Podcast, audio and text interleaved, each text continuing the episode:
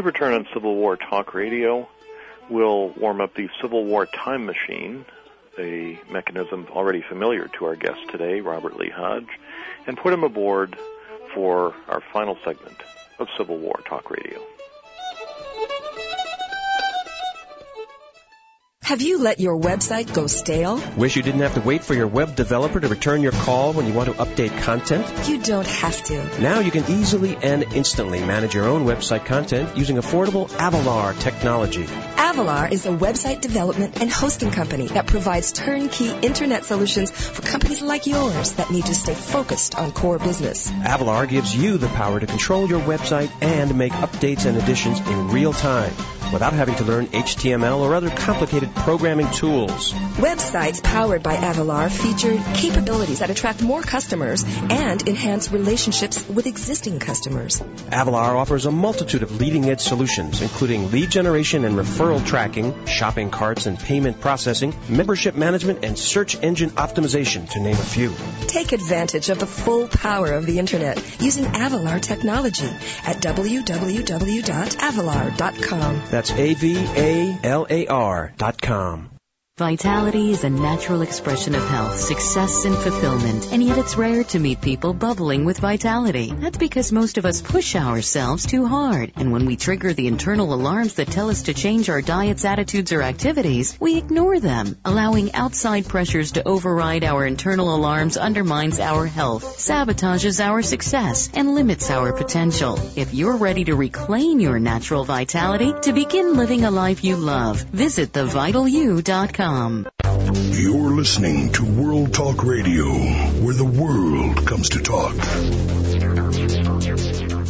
To speak with our show hosts or guests during the live show, call us toll free in North America, 888-514-2100. Everywhere else, call 001-858-268-3068.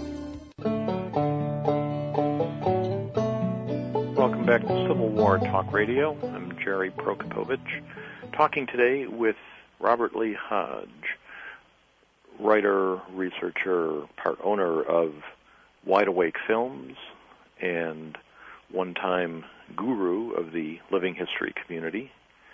Uh, Rob, if that's not too strong a term, uh, to suggest you were once uh, sought out by others for your your uh, impressions of people and, and, and your Right.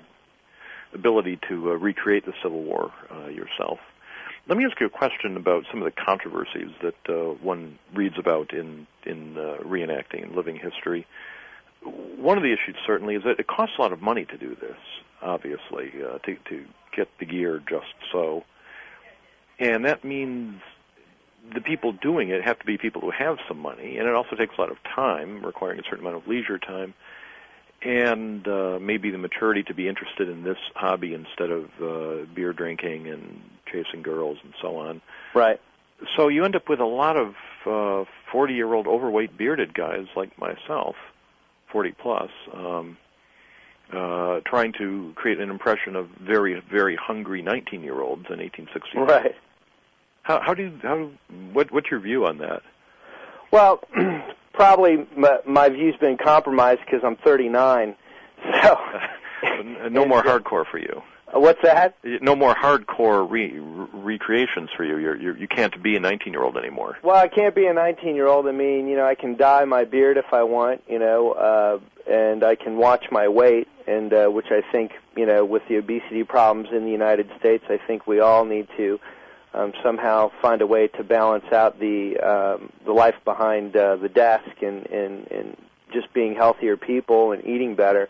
And that's not easy at times. Um, I went on a diet a couple years ago and lost 12 pounds in 12 weeks, and you know was jogging every morning at the Spotsylvania battlefield when we were planning the Spotsylvania reenactment a few years back, and just was being real diligent about you know consumption of uh, of you know food, but I, it, you know it is a problem. I mean, um, you know when you look at the movie Gettysburg, you run into some fat reenactors, and it, it just doesn't look right. And so you know.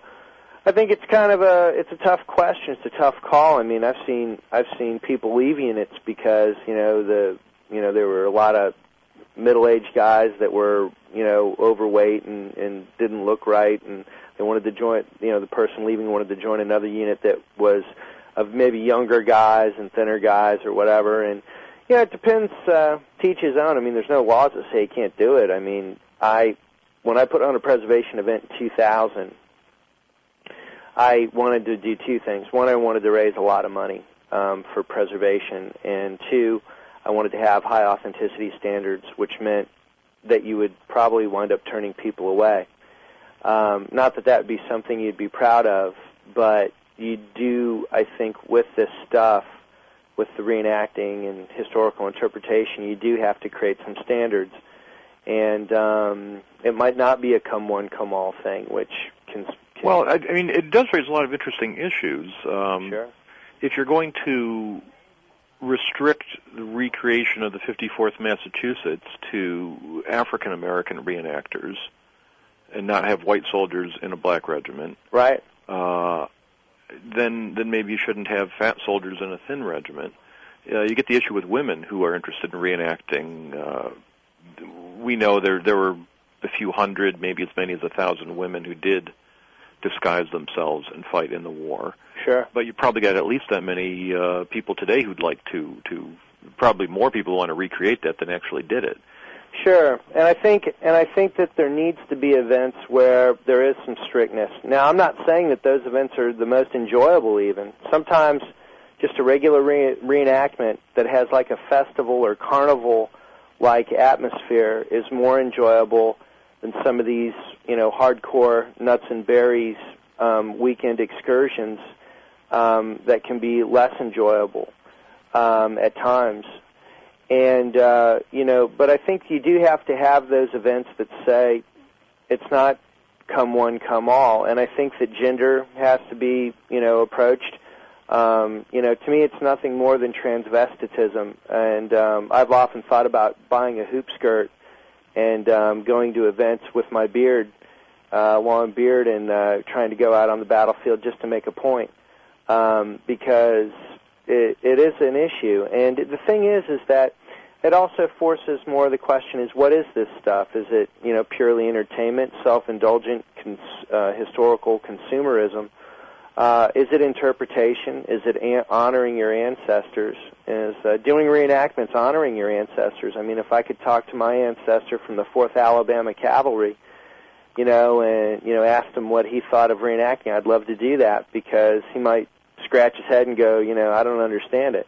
Or other veterans would probably be happy that they are remembered. You know, it, it wouldn't be one blanket opinion, but um, I, I think that reenacting, you know, um, is kind of changed uh, due to the internet, and that is good and bad. Um, you go to some of the reenactor chat rooms, and there's some mean-spirited, nasty-talking people that would not dare talk to you that way in public, but when they're behind their computer and they might even have a false identity or something saying some just ridiculous things and it's just really uh really hateful kind of stuff now, do you mean in terms of, of criticizing each other's uh appearance and, and performance or or in just saying certain people shouldn't be allowed in or, or what what what do you mean by it's uh, it's all over the map. It's really regardless of the content matter, just the way some of these people talk that are on there that spend hours on there.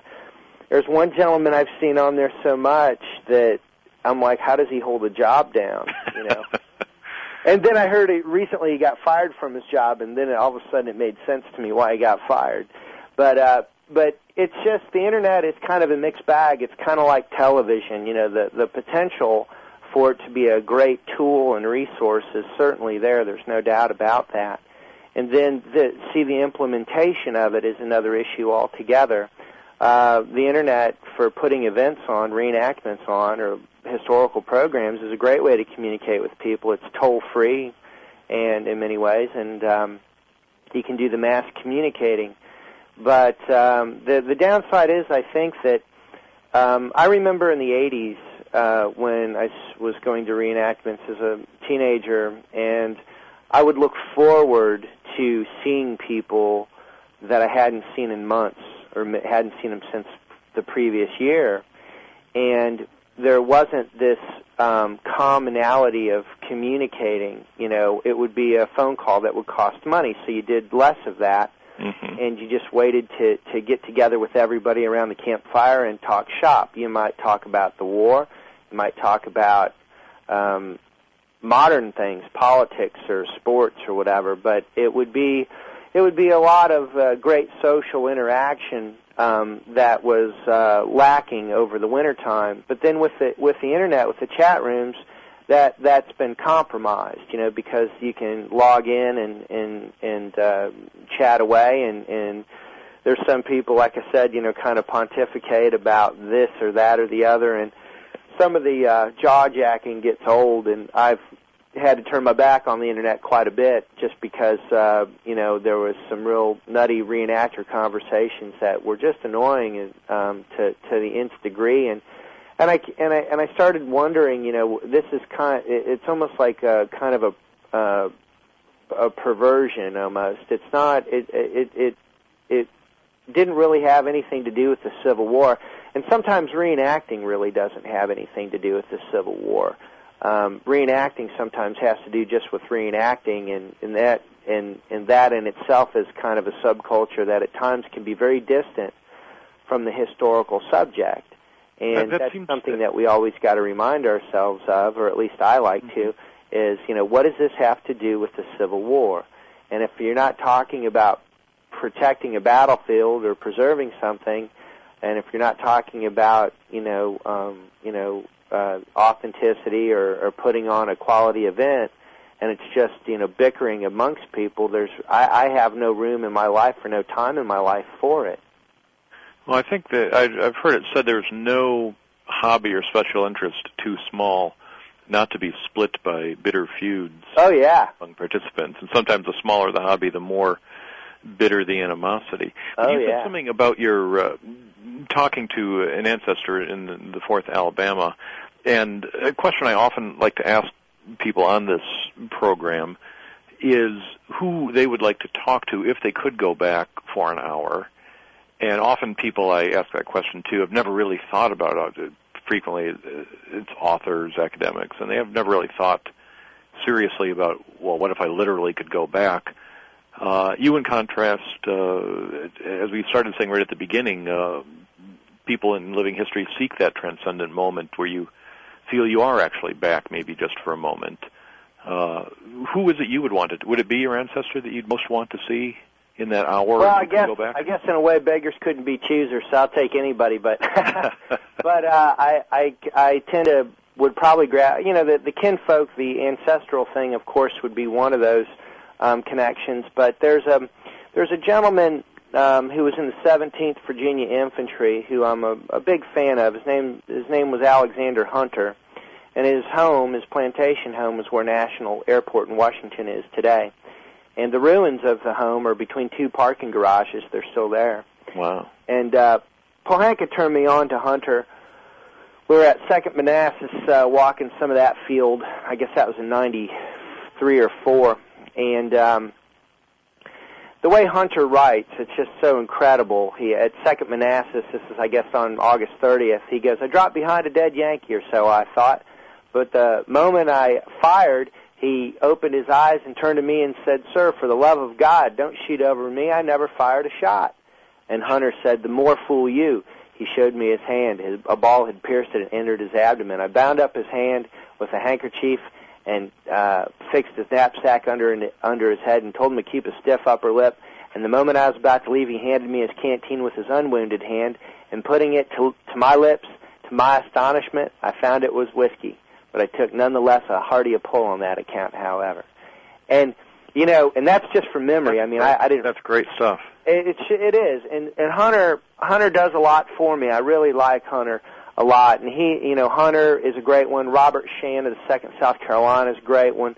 There's a lot of great guys out there that I feel a connection with, and so um, Hunter would be one I would love to talk with and um, and walk the places with him, um, and uh, and also I.